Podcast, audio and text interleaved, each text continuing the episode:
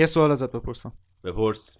به نظرت برای اینکه یه هنرمند خوبیشی نیاز به تعلیمات دانشگاهی یا آکادمیک داری؟ به نظر من اصلا نیازی به دانشگاه نداری. حالا اون آکادمیک بودنه بد نیست آدم یه سری چیزا رو خب که اصول داره رو یاد بگیره. یا شاید هم یه سری خودشون اینو بدونن. ولی دانشگاه به نظر من کاملا ببین خب. دانشگاه خوبیش اینه که اون مطالب و جوری بهت عرضه می‌کنه که تو بدونی با چه شکلی و با چه ترتیبی اونا رو بخونی. ولی وقتی خودت دنبال یه سری مطالبی نمی‌دونی اینو. خب ببین شما اگر با یه سرچ ساده اون ترتیب مطالبم به راحتی می‌تونی پیدا بکنی. یعنی دانشگاه به خصوص در ایران حجبه برای هنر به نظر من. البته آدمایی هستن مثل آقای ایلان ماسک که میگن حتی دانشگاه هاروارد هم چرت و پرت محضه. اصلا دانشگاه به درد نمی‌خوره ولی خب اون ایلان ماسکه. آره اون ایلان ماسکه. آره. ولی به نظر من هنر نیازی به دانشگاه نمی‌تونم بگم نداره. به نظرم دانشگاه رفتن برای هنر نمی‌تونه باعث بشه شما آدم موفقی در هنر بشید و نرفتنش باعث بشه که نشید. یه چیزیه که خود آدم اگر بخواد و بره دنبالش بکنه می‌تونه توش موفق باشه. باش.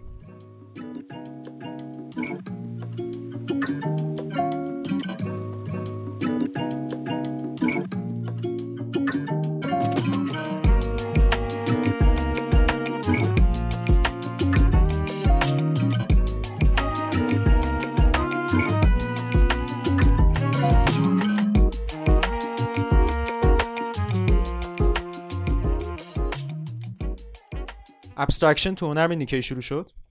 abstraction تو هنر؟ نه. کشو شد؟ ببین آدما از اول روزی که زنده بودن سعی می‌کردن اتفاقاتی که در اطرافشون میافتاد و به صورت کامل و با نهایت detail نشون بدن. عین واقعیت. عین واقعیت. و خب سبکای نقاشی اصولا این قضیه رو دنبال می‌کرد و ارزش سبکای نقاشی که واقعی گرا بود و کلا واقعی بود همه چیش. دیتیل خیلی زیادی داشت و اتفاقات بزرگ و نشون می‌داد خیلی ارزش اونا بیشتر بود تا هر گونه نقاشی دیگه. تا اینکه دوربین عکاسی اختراع شد. همون جوری که تو اپیزودهای قبلی هم بهش اشاره کرده بودیم.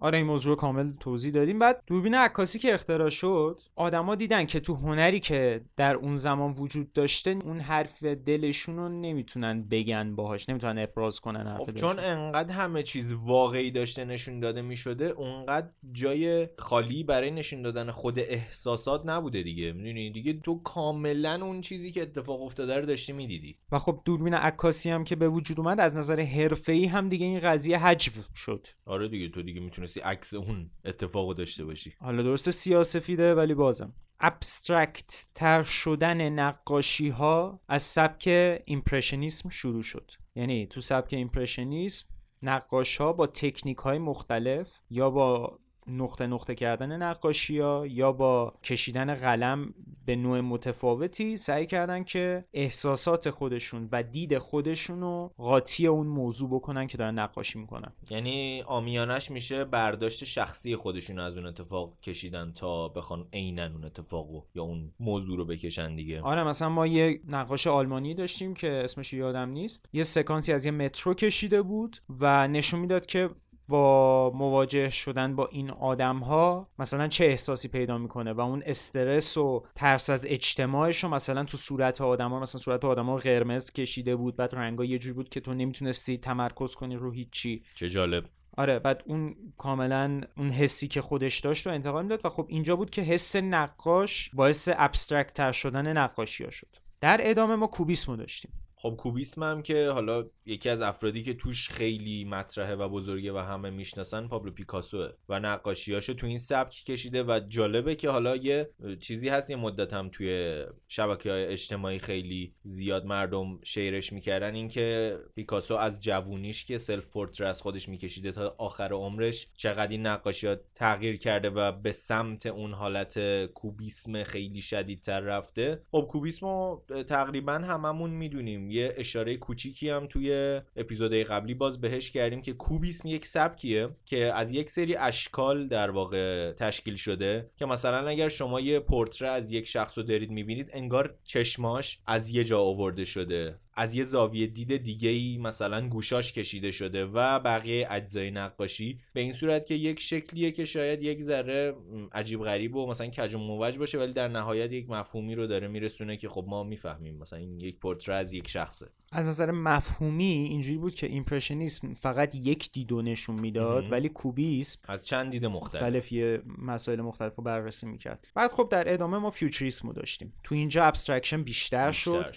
از کوبیسم الهام گرفته بودن چون شکل‌های هندسی توش استفاده می‌کردن ولی فشار روی شکل‌های هندسی خیلی زیادتر شده بود و موز... زاویه‌های تند و خیلی تکنولوژیک و این چیزا آره خیلی اون موقع این متالی شدن دنیا آره. و آهنی شدن دنیا و این زرق و برق داشتنش خیلی واسه futurist اهمیت داشت. futurist هم یکم فلسفهشون نزدیک دادایستا بود اینجوری که می‌خواستن ضد هنر باشن ولی خب دادایستا این ور قضیه بودن یه جورایی از نظر آخه دادایستا می‌خواستن اعتراض کنن ولی فیوچریستا به خصوص اون از لحاظ زمان هم یه ذره به جنگ جهانی و اینا که خوردن خیلی دیگه می‌خواستن بزنن همه چیز رو نابود کنن. یعنی خیلی مخرب بودن. مثلا موقع که جنگ بود عشق مثلا وایت تانک هواپیما تکنولوژی می‌دونی یه ذره انگار افراطی برخورد کردن با این ماجرا. آره جفتشون افراطی برخورد کردن از نظر من. ولی خب یکی افراطی نسبت به ت...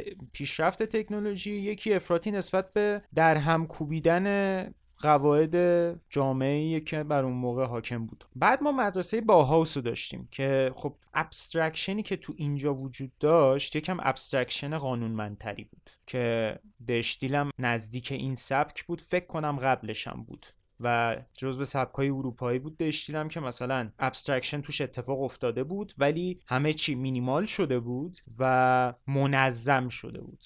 آخه اصلا فکر کنم از لحاظ timeline هم حساب بکنیم دیگه دوره هایی بودش که اون میس فن روهه و اینا هم داشتن توی معماری خیلی صحبت می‌کردن راجع به مینیمالیسم و مدرنیسم و اینا. اصلا کلا هنر داشت به سمت اون مینیمالی که ما حالا راجع بهش صحبت کردیم می‌رسید و دیگه اون abstraction هم اومده بود قاطی شده بود با این قضیه اونم تاثیر گذاشت. در البته دی اشتیل یا همون دی استیلی که توی دانشگاه ایران به اشتباه تلفظ میشه فکر کنم خیلی هم دوره کوتاهی بود. آثار خیلی کمی هم توش وجود داره. آخه دو نفر بودن. که معروف ترینشون موندریان بود دیگه که از رنگای زرد و آبی و قرمز و سفید و مشکی استفاده اصلا می‌کرد توی همینه. آره و کلا حتی توی سبک معماری هم این قضیه بود. یعنی design داخلی و interior design با این چند تا رنگ انجام می‌شد و کلا فکر کنم خیلی هم کوتاه بود دیگه. معماری پلاستیکی هم می‌گفتن بهشون. مثلا هر رنگو می‌شد یه ورقه یه ساختمون. بعد اینا رو با در کنار هم قرار دادن. یه جوری پلان آزاد طراحی می‌کرد با آره. این سه تا رنگ. بعد ما در ادامه باز abstraction رو زیادتر کردیم. رسیدیم به abstract expressionism که دیگه این سبک با آقای جکسون پالاک شناخته میشه که یه چیز خیلی عجیب غریب و خیلی بی‌نظمی دیده میشه. از بیرون ولی خب یه جورایی احساسات و افکار و رفتار نقاش و اون فعالیت نقاشی کردن قاطی یه نقاشی بود. و اینجا دیگه abstract شدن ماجرا به نهایتش رسید. یعنی دیگه عملا تو نگاه اول چیزی متوجه شاید نمی‌شدی از عکس یا اون نقاشی منظورمه. و دیگه با هم اون احساسات رو درک می‌کردی با فکر می‌کردی و برداشت می‌کردی ازش دیگه. مارک روتکو هم تو این سبک خیلی معروفه و نقاشیاش هم خیلی abstract ن اصولا سه یا چهار تا رنگ دارن. مارک روتکو اعتقاد داشت هر چقدر نقاشی abstract تر باشه مسائلی توش نباشه که شما رو به یاد یه چیز دیگه میندازه اونقدر راحت تر شما می‌تونین با نقاشی ارتباط برقرار کنید یعنی اون عوامل دیگهش رو از نقاشی جدا می‌کرد اون وقایع تاریخیش و اون خواب اتفاقهای عجیب اشکال عجیب این همه رو خلاصه سازی می‌کرد به سه تا رنگ که و واقعا هم تاثیر داشت. تو موزه هنر معاصرم نقاشیاش هست. شما وقتی جلوش قرار می‌گیرین شاید مفهومی ازش نفهمین ولی آدمو درگیر می‌کنه واقعا. آدمو درگیر می‌کنه. وای میسونتت اونجا حداقل اون لحظه ای که جلوش آره، وایسادی یه ذره بهش فکر کنی یه ذره مثلا ببینیش یه ذره درکش کنی. آره یه احساسی رو داخل تو ایجاد می‌کنه. حالا اون بستگی به شرایط خودته و ارتباطیه که تو با نقاشی داری. ولی خب تا حدی هم موفق این قضیه بود و اصولا از سه تا یا چهار تا رنگ اتفاق میافتاد. ولی این اتفاقاتی بود که تو غرب داشت میافتاد و بیشتر تو اروپا و تو آمریکا. ولی abstraction همونجور که مثلا دیدین خیلی به سمت بینظمی رفت. حتی ما نقاشی روتکو که مثلا سه یا چهار رنگه نظم خاصی نمیشه گفت توش وجود داره. آره مثلا یه تیکه هایش می‌بینی اصلا انگار انگار رنگش تموم شده. یه تیکه های خیلی چیز نیست. مثلا اصلا به قول تو منظم نیست. شکل هندسی و کامل تو توش پیدا نمی‌کنی. ولی موقع انقلاب روسیه ما یه سبکی داشتیم به اسم constructivism یا به فارسی ساختارگرایی که اینها هم دنبال abstract کردن خیلی چیزا بودن ولی به جای بینظمی به سمت نظم رفتن.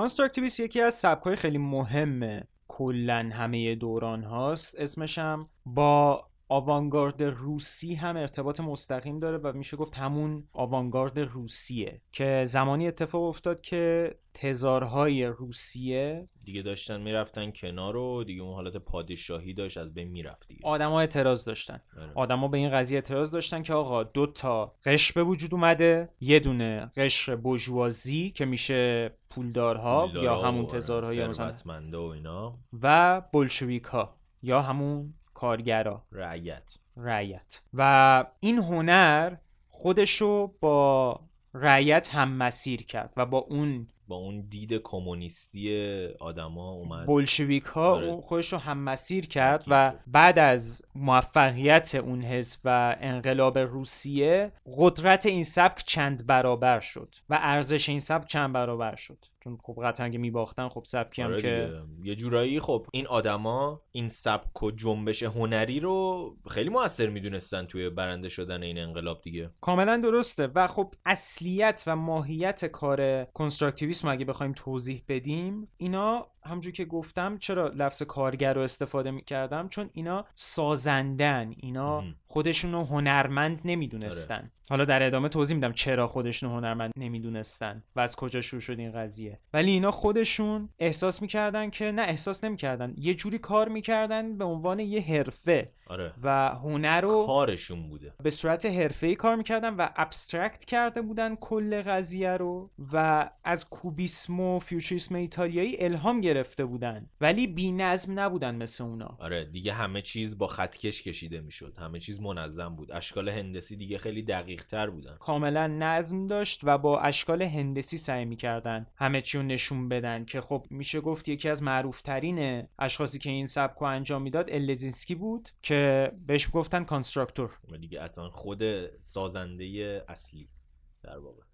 و این آقا با همین اشکال هندسی و با استفاده از رنگهای سفید و قرمز و مشکی میومد یه سری طرحهایی می‌کشید که هم مفهوم خیلی عمیقی داشت هم به عنوان تبلیغات برای این حزب استفاده می‌شد. حالا چرا رنگ های سفید و قرمز؟ چون رنگ سفید بورژواها بودن یا هم پولدارا و بولشویکا رنگ قرمز رو داشتن. یکی از نقاشی معروفش هم هستش که رنگ قرمز یعنی یه مثلث به رنگ قرمز کشیده شده که داره یه دایره سفید رنگ و در واقع می‌بره و بهش وارد میشه و خب با توجه به این که گفتیم کاملا مشخصه که چه مفهومی رو داره میرسونه. آره وقایع رد اکتبر رو نشون میده که در اصل نوامبر اتفاق افتاده ولی خب آره، بهش خب میگن, میگن اکتبر قرمز. و جالبه که یه سری مثلا المانایی رو داره که کاملا مشخص منظور چیه. دیگه خیلی مفهومی نیست چون از اشکال هندسی کامل استفاده می‌کنه ولی خب خیلی هنرمندانه یعنی خیلی فکر پشتش بوده. حتی یه سری نقاشی داره که خودش نشون میده که تو از چه زوایایی می‌تونی به این نقاشی نگاه کنی و یه سری نقاشیاش مثلا اینجوری که تو از دو زاویه مختلف و دو دید مختلف می‌تونی به این نقاشی نگاه کنی. یه سری نقاشی داره که نشون میده این نقاشی رو از چهار تا دید مختلف می‌تونی یعنی آره، شمال جنوب غرب شرق و این نشون میده که ذهن این آدم به صورت سبودی داشته فکر می‌کرده. کاملا درسته. مثل یه پلان که علامت شمال روش معلوم میشه انگار دو تا یا چهار تا علامت شمال وجود داشته و از هر جهت کاملا معنی داشته و کاربردی بوده و کاملا صحیح بوده. و این چیز بوده. انگار مثلا تو ذهنش یه نرم افزار 3D Max داشته. قشنگ اون چیزی که می‌خواسته بکشه رو کامل سبودی دور تا دورشو می‌دیده. بعد اشکال انتظایی بود. و تو مجسمه سازیشونم بری نگاه کنی می‌بینی که کلا همون جوری که خب کمونیستا علاقه به اسراف نداشتن هنرمنداشون هم علاقه به اسراف نداشتن. یعنی یه فضایی رو که می‌دیدن سعی می‌کردن از سبود فضا استفاده کنن تا یه مفهومی رو انتقال بدن یا یه شکلی رو ایجاد کنن یا یه خطای دیدی رو ایجاد کنن. یعنی سعی می‌کردن همه چی رو از تمامی زوایاش بررسی کنن تا یه تجربه ریچتری یه جورایی بهت بدن. یعنی تو با هر دید مختلفی بتونی یه مفهومی رو درک کنی از اون ماجرا کاملا. آره و خب تو معماریشون هم که مثلا میگیم ساختارگران تو معماریشون هم این قضیه رو خیلی جدی می‌گرفتن و ما قبلا راجع به این قضیه صحبت کردیم که تو مدرسه باهاوس می‌گفتن که فرم تابع عمل کرده. درست. ولی توی معماری ساختارگرایی فرم تابع متریال بود. یعنی اعتقاد داشتن که شما موقع ساخت این ساختمون اگه این متریال رو به صورت بهینه ازش استفاده کنین فرم و عملکرد ساختمان خود هم به خود اوکی میشه. بهینه آره. میشه و بهترین استفاده که میشه از این فرم ها انجام داد و یه جورایی اصلا دقیقا مثل خود کمونیسم یه دید نسبت به یه دنیای کاملا ام، آرمانی و یه جورایی داشتن. آره یه آرمان شهری و توی ذهن خودشون ساخته بودن. و سعی می‌کردن با این روش به اون دنیای آرمانی نزدیکتر بشن. که از لحاظ منطقی هم به نظر من خیلی صحیح نیست. حالا توی بحث معماری حداقل. اینکه یه متریال خیلی خوب بتونه در واقع فرم و عمل کرد و پوشش بده خیلی معنی نمیده الان که ما خب فرم هایی که. به دست اومد خیلی نزدیک به فرم هایی بود که مثلا ما از میسفن روی می‌دیدیم خب و قطعاً به الهام اینا رو میشه تو. اون درس هایی که تو اون باهاوس می‌دادن کاملا این الهام از کانستراکتیویسم رو میشه دید ولی خب میس نقضایی که تو اون سبک وجود داشت رو میپوشوند دیگه, آره دیگه درست کرده بودن دیگه. میگم عملا خود این طرز فکر به صورت خام خیلی توی معماری جوابگو نبوده ولی خب میس و اینا اومدن و این سبکو در واقع باگاشو گرفتن و تبدیلش کردن به یه چیزی که حالا در نهایت تبدیل شد به یه سبکی از معماری که جزو پرطرفدارترین سبک ها هست هنوز. و خیلی هم از این سبک الهام گرفتن. برای همین برای همین الهامی که ایجاد کرد و برای همین تو دنیا تک بودنش بهش گفتن راشن آوانگارد. اه، تا اینکه به خاطر ستالین این سبک ممنوع شد و سوشال ریالیزم به جاش اومد که خب یه سبک کاملا سیاسی بود که دولت تعیین می‌کرد چی باشه که خب مشخصه یه چیز خوبی نمیشه. و این سبک همون 20 30 سالی که وجود داشت مجبور بود دیگه به اتمام آره برسه و تاثیر خودش هم البته گذاشت. مهمترین تاثیر راشن کنستراکتیویسم و راشن آوانگارد جاییه که شاید کسی فکرشو نکنه تو معماری اصلا نیست, نیست. توی گرافیکه.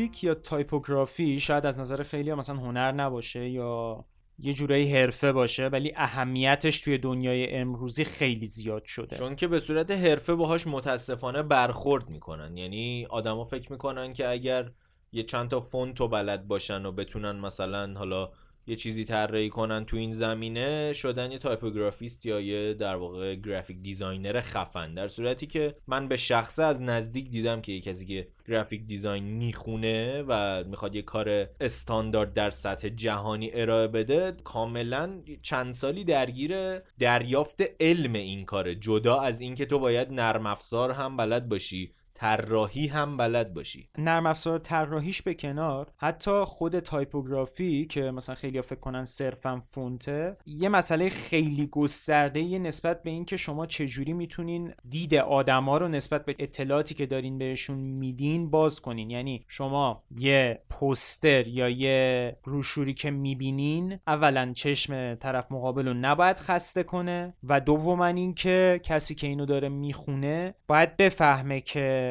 اولویت با کدوم نوشته است و از کجا باید برسه به کجا؟ یعنی اون مسیر نوشته ها اون ارزش نوشته ها که کدوم نوشته ارزشش بیشتره اینا باید با خواننده مشخص باشه. و خب چون نمونه های بدش خیلی زیاده به عنوان یه کار بیارزش تلقی میشه ولی خب اینجوری نیست. و یکی از دلایلی که دید و پیشرفت تایپوگرافی و گرافیک زیاد شد کلا constructivism بود. ما تاثیرهای کوچیکی تو سبکای دیگه داشتیم. مثلا دادایستا لایه بندی و اول اونجا شروع شد یا مثلا هنرمندای سوئیسی اولویت بندی فونت ها رو در واقع اولین بار ایجاد کردن. به صورت درست یا به صورت دونسته یا به صورت قاعده ایجاد کردن. ولی طراحی پوستر و طراحی گرافیکی توی همون جنبش های کانستراکتیویسمی در واقع استارت خورد به صورت جدی. چون که پوستر خیلی اهمیت داشت اون موقع که می‌خواستن انقلاب انجام بدن و خب پوسترها اون اطلاعاتی که به مردم می‌دادن خیلی مهم بود. خب شبکه اجتماعی هم وجود نداشته. یعنی عملا مردم تو خیابون روی در و دیوار باید این پوسترها رو می‌دیدن تا بتونن متوجه بشن چه اتفاقی داره میفته و مهمترین هنرمند توی این زمینه الکساندر روچنکوه که یه ساختارگرا بود که این سبک و یه جورایی یکی از پیشگامانش بود و کاملا به اون انقلاب اعتقاد داشت داشت با اون مسیر حرکت می‌کرد و اینکه هیچ گونه تعلیم دانشگاهی نداشت این آدم. اطلاع داری که مثلا از کجا تونسته بود این اصول طراحی رو یاد بگیره یا اینکه نه؟ طرحهای دیگر رو دیده بود کارهای دیگر رو انجام داده بود از بقیه الگو برداری کرده بود کتاب خودش خونده بود و خودش دنبال این قضیه بود. یعنی مسیری که همیشه افرادی که هنر رو آموزش میدن به صورت حرفه‌ای به هنرجوهاشون پیشنهاد می‌کنن که برو کارهای خوب رو ببین برو سعی کن مثلا ببینی که فلان آرتیست چجوری عمل کرده تا بتونی تأثیر گذارتر اون هنر رو انجام بدی؟ من خب روچنکو از نظر من یه چیزی داشت که اگه داشته باشی تو این مسیر خیلی جلو میندازه تو رو اونم سلیقه است. خب آره قطعا خلاقیت و سلیقه توی بحث کارهای گرافیکی خیلی موثره. چون تو داری یه چیزی رو از ذهن تولید می‌کنی دیگه. درسته شاید یک بیسی داشته باشه یک موضوعی وجود داشته باشه که تو بخوای اون موضوع رو نشون بدی ولی در نهایت نحوه نشون دادنش کاملا بر اساس خلاقیت تو شاید اون سلیقه‌ش هم به خاطر این بوده که قبل اینکه کار گرافیکی انجام بده یه نقاش بوده. و خب اوایل اینکه نقاشی می‌کرده سبک شبیه فیوچریسما شده بود. ولی در انتها قطعا می‌دونی اینو سه تا تابلو کشید. آره. یه نه قرمز یه نه زرد یه نه آبی. ساده. ساده. ولی خب با رنگای خیلی ریچ و قوی. و همونجا نقاشی رو اعلام کرد که تموم شده. آره دیگه بعد از این در واقع چیزی به عنوان نقاشی وجود نداره. نه که نقاشی تموم شده منظور به نهایت خودش رسید آره مفهوم نقاشی دیگه اینجا تموم میشه و در ادامه هر اتفاقی بیفته نقاشی حجوه. این ایده ایشون بود. ولی بعد اینکه این کار رو انجام داد و نقاشی و حجوه اعلام کرد رفت سمت کارهای گرافیکی و سعی داشت یه سری کارهایی ایجاد کنه که تو دنیا تأثیری داشته باشه. و دنبال این بود که از نقاشی و از علم هنری که داشت برای یه کاری برای یه ساختاری استفاده کنه. و این ساختار همین کانستراکتیویسمی بود که کمک کرد این انقلاب اتفاق بیفته. تو این زمینه پوسترایی که ازش ببینی و اون ساختاری که دارن رو ببینی اولا کاملا مشخصه که بر اساس منطق چیده شده همه چی. زوایا اشکال هندسی همه چیز دقیقه. حتی توی بعضی از پوسترها وقتی شما پوستر طراحی کنین تقارن داشتن خیلی جذابه واسه آدم. ولی پوستری طراحی کنین که هم تقارن داشته باشه هم خواننده رو خسته نکنه خیلی سخته. خب روچنکو تو اکثر کاراش این قضیه رو و این تقارن رو ایجاد میگه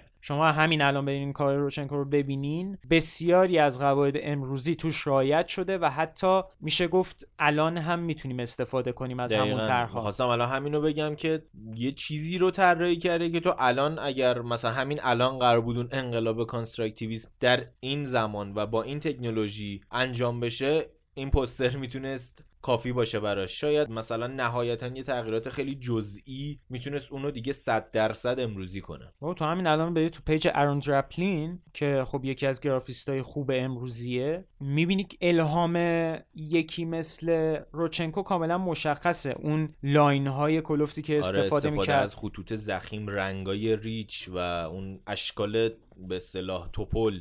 و تایپ های خوانا. این نشون میده که یه آرتیستی که الان داره فعالیت می‌کنه و جزو top ten دنیاست عقیده داره که اون سبک زنده است و داره حتی ارون دریپلین یه سری کار داره که تو شاید ببینی که مثلا 70 درصد اون کار عین کارایی مثلا روچنکوه ببین بحث این نیست که کار ارون درپلین کپی باشه. بحث اینه که کار روچنکو با اینکه 100 سال پیش انجام شده به عنوان مود انجام نشده. ببین الان مثلا خیلی از گرافیستا به یه مشکلی برمیخورن اینم اینه که به مود روز طراحی کنن و طرحهاشون رو یه جوری انجام بدن که همه دارن انجام میدن تو اون چند سال. مثلا مینیمال کار کنن یا مثلا نئونی کار کنن یا, آره، یا کارتونی کار کنن. psychedelic بود همه psychedelic فونت بزنن. آره و خب اگه استارت کننده این قضیه باشی خیلی خوبه ولی هیچ وقت با مد پیش رفتن چیز خوبی نیست. اینکه بدونی چه اتفاقی داره دورت میفته خیلی مثبته ولی اینکه سعی کنی یه چارچوبی واسه خودت ایجاد کنی که کار تو چیزی که ایجاد کردی تو اون چارچوب قرار بگیره لزوما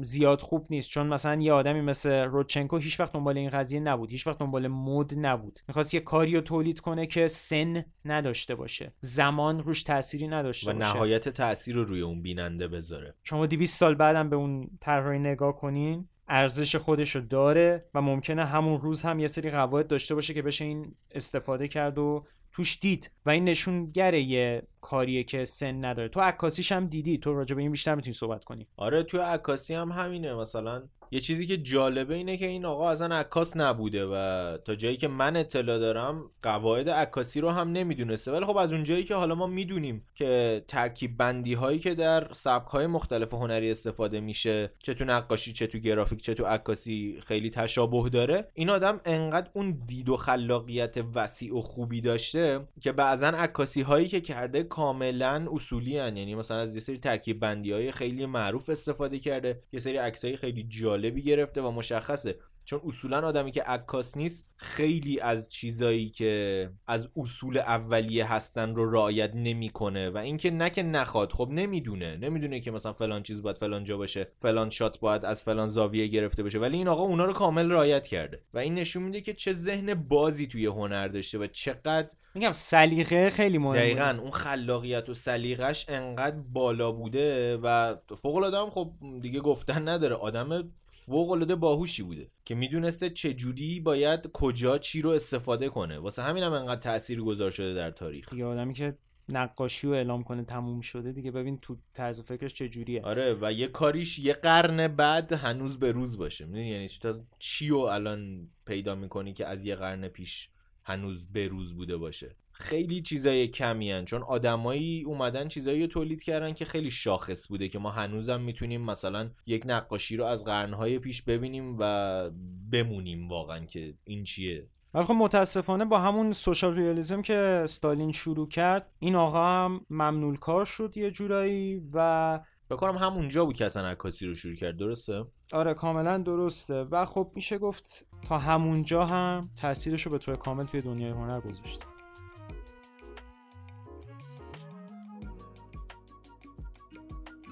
ببین اصلا مهم نیست که دانشگاه رفتی یا نرفتی یا به صورت آکادمیک یه چیزی و یه سری استاد خیلی خفن بهت یاد دادن یا ندادن. به خصوص توی دنیای امروز که منابع بی انتهایی از آره این اصلا وجود داره. این جمله که من میگم سی سال پیش 80 درصد 70 درصد اشتباه بود. آره. الان الان نیست. الان 70 درصد 80 درصد درسته. درسته. شما نیازی به هیچ کسی ندارین اگه می‌خواین موفق بشین یا اگه مثلا فهمیدین که یه مسیری رو رفتین تو زندگیتون و الان نمی‌خواین اون مسیر رو برین.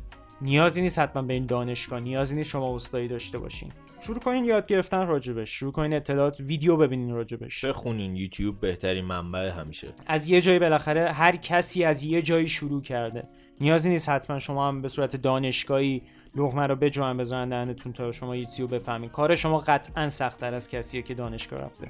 ولی خب موفقیت توی دانشگاه رفتن یا نرفتن نیست تو دنیا امروزی موفقیت اینه که شما نسبت به بقیه که دارن این کار رو انجام میدن چقدر تلاش می‌کنین.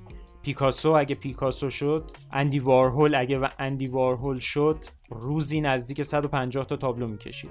و اینکه شما پی کارتون باشین و خیلی زیاد تلاش کنین ازش خیلی مهمتر از اینه که سه یا چهار سال یه سری استاد به شما درس داده باشن. جفتش هم خوبه ولی در نهایت با تلاش خودتونه. و لازمه اصلی این قضیه اینه که اول بدونید چی رو دوست دارید و تو اون مسیر حرکت کنید. چیزی که دوست دارید. اگر شما یه کاری دوست داشته باشید قطعا می‌تونید توی اون یک آدم موفق بشید و اینکه حتی شما هم بتونید در آینده شاید یه جنبش یه سبک هنری رو ایجاد کنید چرا که نه؟ الان باید صفحه سیاه سفید می‌شد موزیک پخش آره. از این موزیکا که مد شده. دوستان خلاقمون می‌ذارن. ما رو تو اینستا follow کنین. ما رو توی همه پادکست رو هم تو همش که نمی‌تونین follow کنین. تو اونی که خودتون پادکست روش گوش میدین ما رو follow کنین و به ما گوش بدین. اگه دوست داشتین ما رو. و ما رو دنبال کنین و تو اینستا هم یه سری مطالب مرتبط به این صحبت هایی که انجام میدیم می‌ذاریم و اینکه ممنون که تا اینجا گوش دادین. لطف کردین. اگر هم سوالی در رابطه با صحبتهایی که داریم براتون انجام میدیم حالا چه توی خود پادکست چه مطالب تکمیلی که توی اینستاگرام گذاشته میشه در قالب پست و استوری اگر سوالی داشتین می‌تونین توی دایرکت اینستاگرام یا ایمیل ما از ما بپرسین. ما با کمال میل تا جایی که بدونیم به تمامی سوالات شما جواب میدیم. خدافظ چکس